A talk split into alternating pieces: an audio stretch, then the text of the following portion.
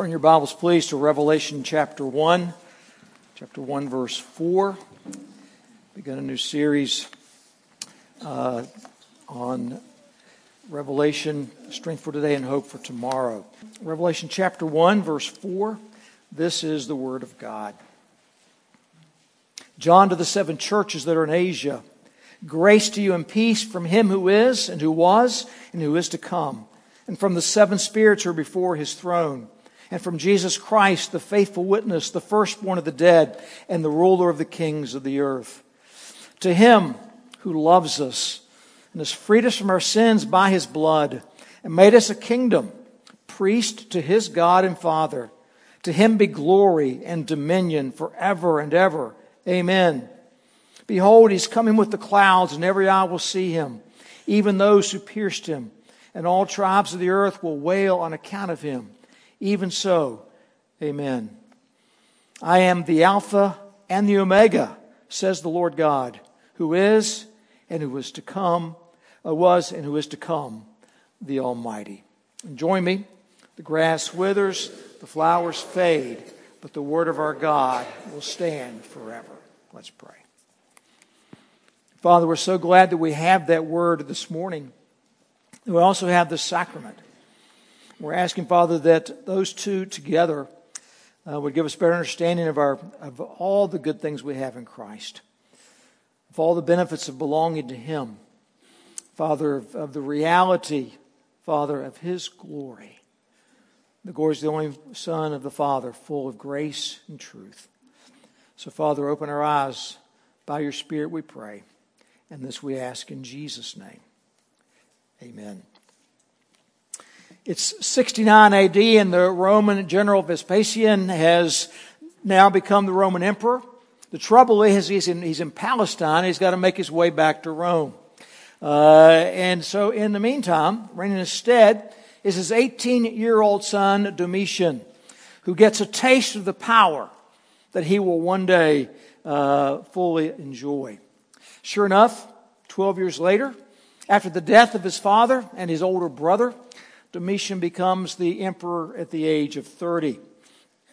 And he began to move power away from the Roman Senate and directly to himself as emperor.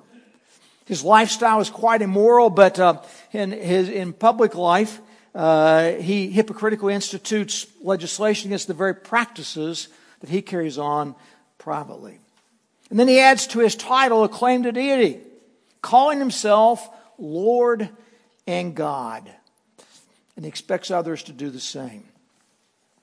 Though Asia Minor, modern day Turkey, is a long way from Rome to receive Domitian's favor, they appease Domitian's ego by making life difficult for those who are unwilling to offer an annual sacrifice to the emperor. Uh, since most people in that day were polytheists, it didn't really matter to them when other sacrificed what was the deal. But if you were a Christian, you believed that Jesus Christ alone is Lord and God. Such emperor worship was not an option. Persecution follows as Christians refuse to take an oath of divine loyalty to the emperor. And it's in that setting that John writes to these churches in Asia to give them strength for today and hope for tomorrow. Richard Bauckham adds, John sees that the nature of Roman power is such that if Christians are faithful witnesses to God, they must suffer the inevitable clash between Rome's divine pretensions and their witness to the true God. And as we face a world that's increasingly hostile to the Christian faith, we're headed towards that same inevitable clash. And our questions are the same. How can we be strengthened? How can we have hope for tomorrow? And so in his greeting, John uses as a starting point the glory of Christ. You got to remember, John writes as an eyewitness. Years before, 60 years before perhaps, he'd been an eyewitness of Jesus' glory when he walked on earth. And so he wrote in John 1, plainly, and the Word became flesh and dwelt among us. And we've seen his glory. Glories of the only Son from the Father, full of grace and truth. And so John's going to be describing for us the glory of Jesus. Christ, as he, as he saw Jesus uh, on earth. And then as Jesus reveals to him scenes about the future, and scenes from heaven, scenes that John will grope for words to describe. So as John begins his letter, he's summarizing Jesus, Jesus' triumph in his earthly ministry that reflects his eternal glory, along with our certain hope of his triumphal return. And he does so as he writes to these seven churches. We suggested last week the number seven suggests completeness. So he's writing to the complete church of Christ in every age. So this is the first of 49 times you'll see the number seven uh, in Revelation. So I have more to say about that number later on, as well as about these churches as we get on down the road. The point today would be this. As John writes, there are seven real churches in real places, made up of real people who are facing real persecution. Uh, and John wants to give them strength and hope.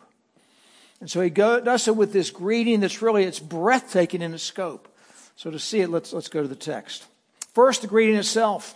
Grace to you and peace from him who is and who was and who is to come and from the seven spirits who are before the throne and from Jesus Christ, the faithful witness, the firstborn of the dead and the ruler of kings on earth.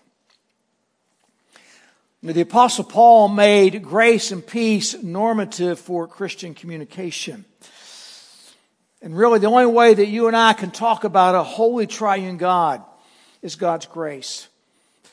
God's gift, what we do not deserve because of our sin. Grace is God's gift of salvation to his people.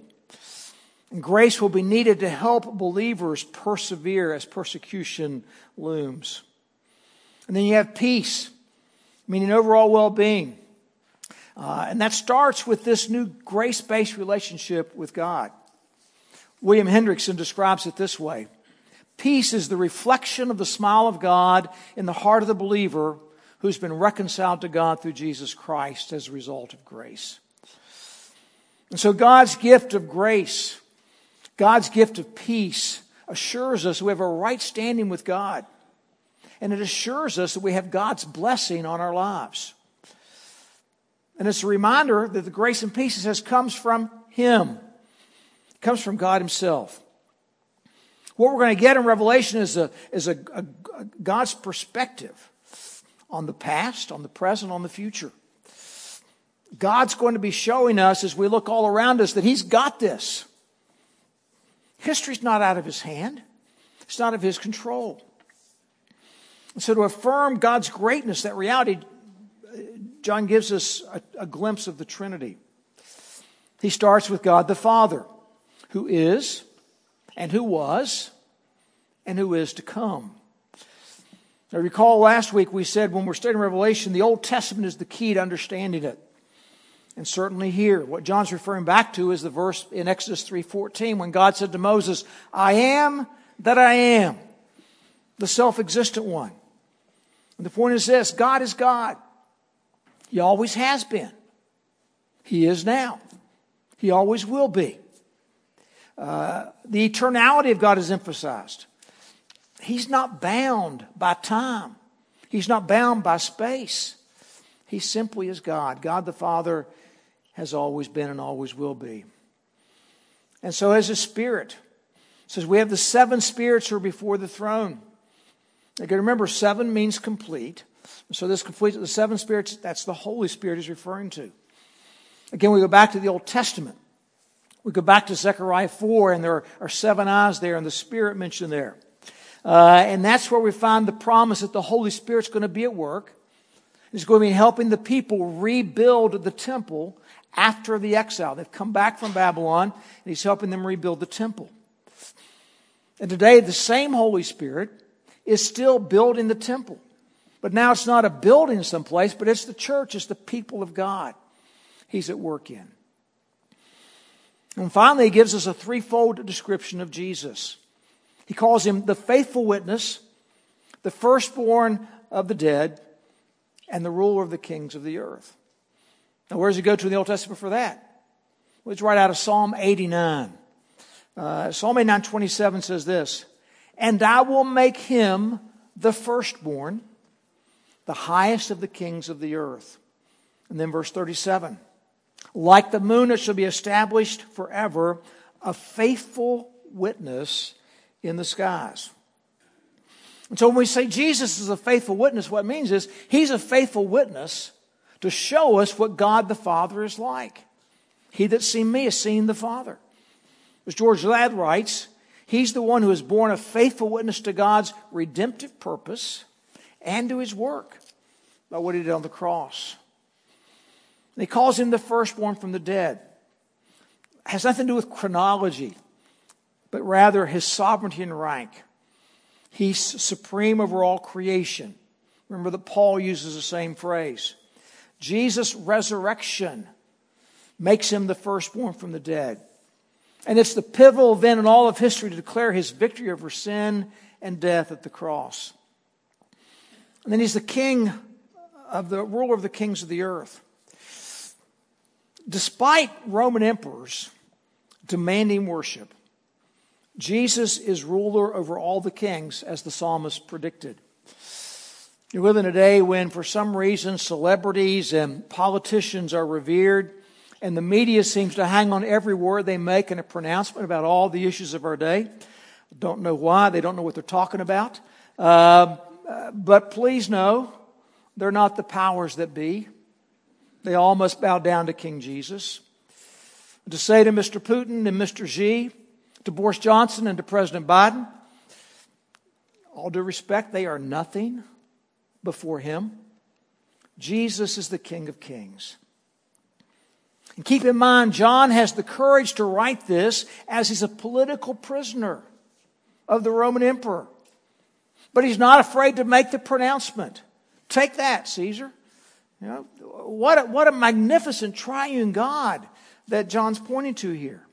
And it evokes from John uh, this marvelous doxology to him who loves us and has freed us from our sins by his blood and made us a kingdom, priest to his God and Father.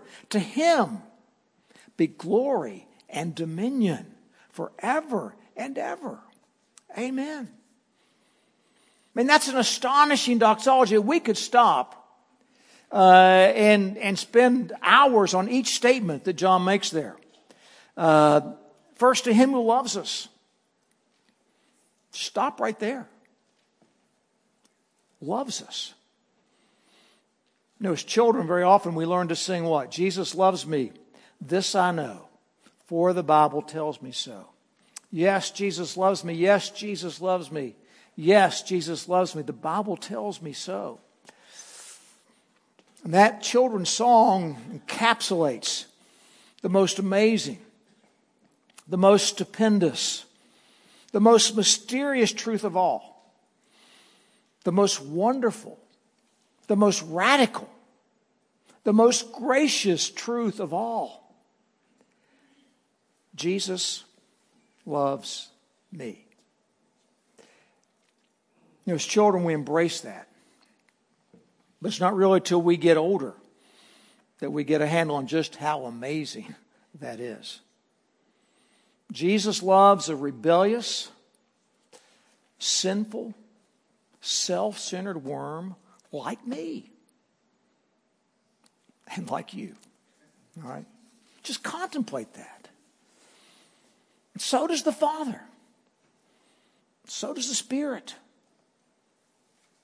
And we know he, he loves us so much that He's willing to die in our place. And notice the verb tense. He loves us. It's continuous, rooted in eternity past, and it never ends. Jeremiah 31 tells us, I have loved you with an everlasting love. Romans 8, this, nothing can separate us from it. Nothing. I'm, I'm sure that neither death, nor life, nor angels, nor rulers, nor things present, nor things to come, nor powers, nor height, nor depth, nor anything else in all creation will be able to separate us from the love of God in Christ Jesus our Lord. Nothing. Nothing will ever make God love us less. Nothing will ever make God love us more. And we see evidence of that and the power of that love when John says he's freed us from our sins by his blood. What can wash away my sin? Nothing but the blood of Jesus. What can make me whole again? Nothing but the blood of Jesus. Perhaps some of you remember a woman we often encountered in Croatia years ago. Her name was Purina. She was a very prominent woman there. She was very involved in Jimmy Carter's friendship force that initiates, uh, promotes global friendships. She came each year to, to improve her English. She politely would listen to our presentations of the gospel, but she always had an objection. And what she said was that our faith was simply too bloody. Too bloody. And she was, well, she was partially right. Ours is a bloody faith. The blood of thousands and thousands and thousands of thousands of bulls and goats and sheep was poured out over the centuries as a means to learn about the cost of the forgiveness of sins. All point to the ultimate sacrifice.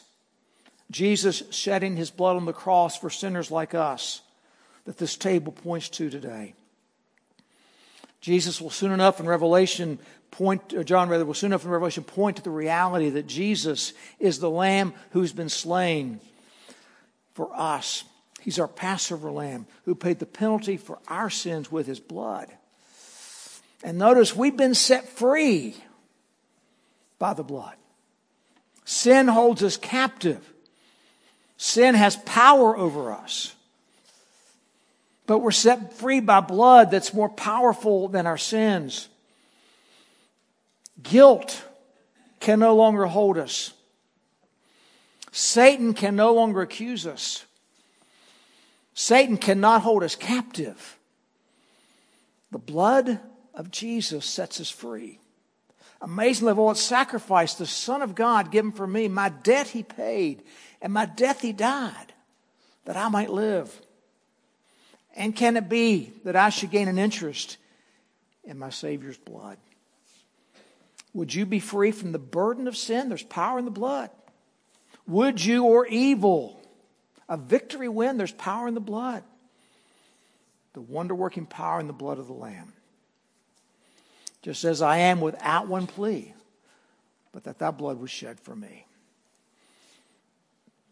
And there's more. He's made us a kingdom. He's made us priest to his God and Father. Again, that's rooted in the Old Testament. God intended for Israel to be a nation of priests. We see that back in Exodus 19. But it, it, just didn't happen. Sin kept the people from realizing what God intended. But now Jesus has accomplished for them what Israel could not, what we could not on our own. Through his death, he's made them a kingdom of priests who serve God, as God and Father forever. So as priests, we now have access uh, to God's presence by the finished work of Christ. As a kingdom, we live out kingdom principles in a very ungodly, rebellious world. We are a people who proclaim the excellences of Him who called us out of darkness into His marvelous light. And that's our worship and our witness as priests. And then that immediately spawns John's own worship of Jesus, and it directs our worship. He says, To Him be glory and dominion forever and ever. I love how Phil Newton paraphrases it, paraphrases it, and I sort of paraphrase it. Um, perhaps our lack of spontaneous devotion is due to so little consideration of the wonder and greatness of God. John aims through this long letter to stretch our thinking about the triune God. The best antidote to the seeping despondency of the world among God's people is for us to think longly, long and clearly upon Him, then we shall always have reason to praise.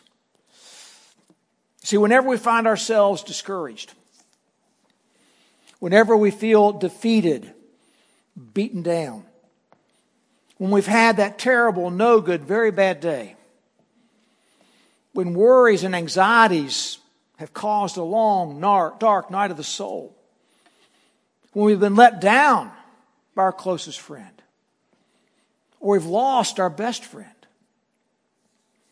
What he's saying is turn our eyes to Jesus. Seek to grasp his glory and his dominion. Contemplate his love, his power, his blood shed for us. Contemplate his, his greatness and his glory, his eternity. Contemplate that when we've been there 10,000 years, what? We've just begun. Because John has good news. Look at the pronouncement. Behold, he's coming with the clouds, and every eye will see him. Even those who pierced him, and all tribes of the earth will wail on account of him. Even so, amen.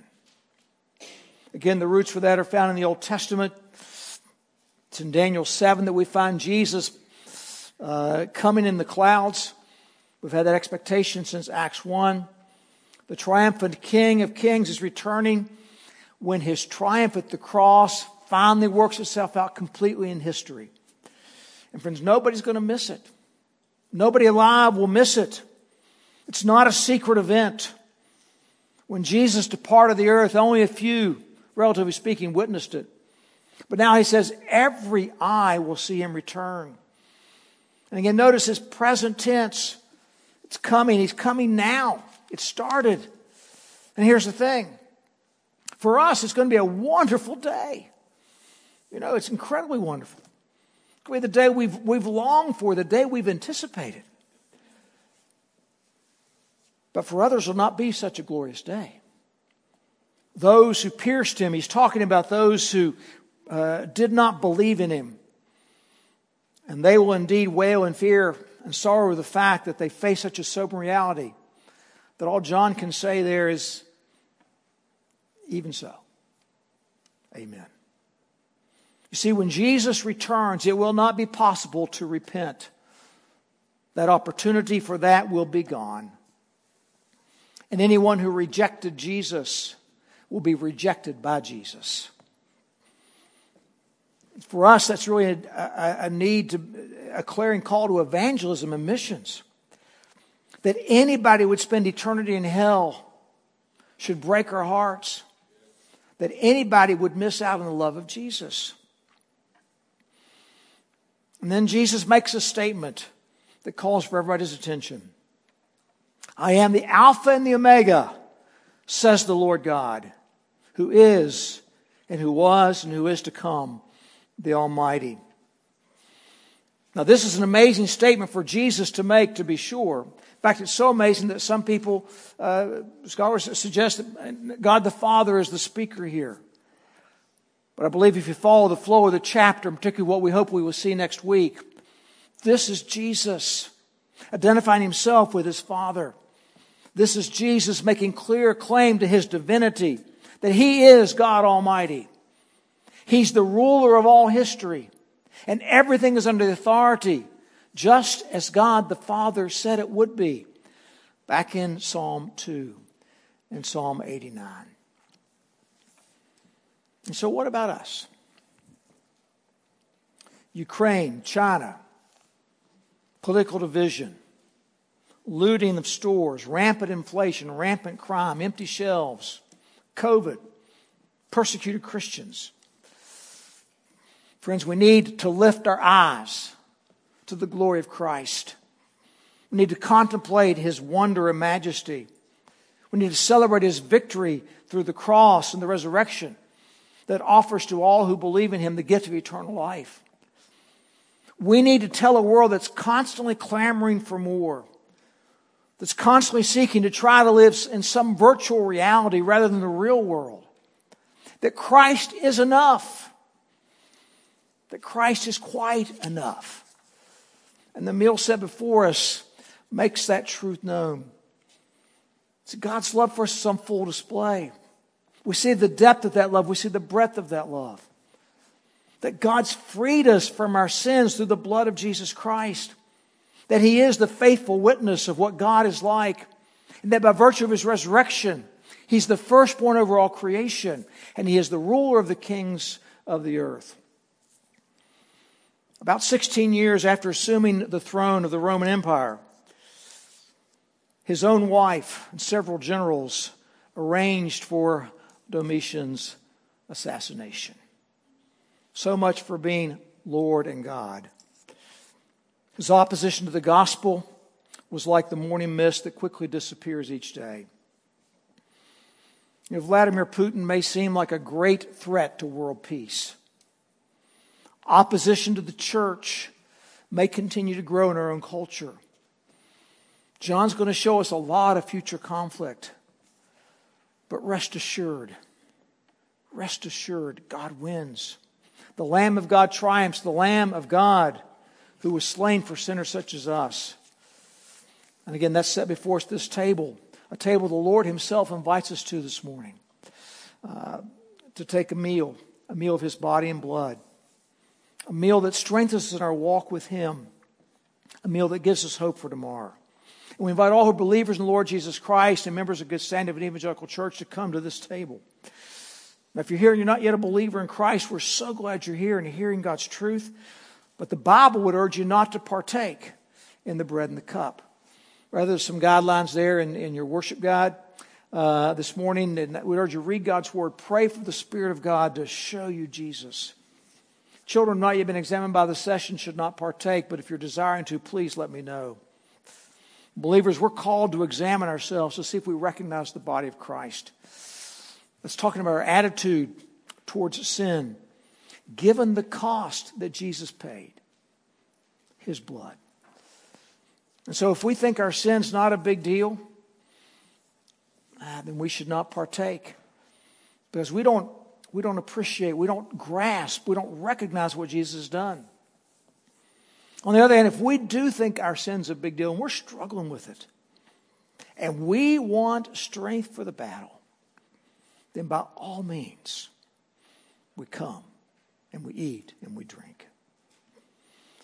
Let's see, each now take a moment to, on our own, confess our sins before a holy God.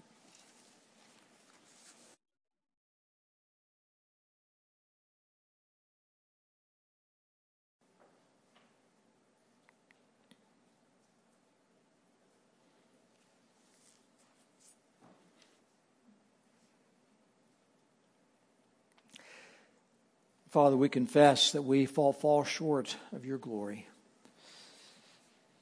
We ask your forgiveness. And Father, your word tells us that if we confess our sins, you're faithful and just to forgive us our sins and purify us from all unrighteousness. And that, Father, you cast our sins into the depth of the sea. And Father, they're gone. They're gone forever. So, Father, assure us of that now as we come to this table, we pray. And strengthen us, we ask. Through these elements, we pray in Jesus' name. Amen.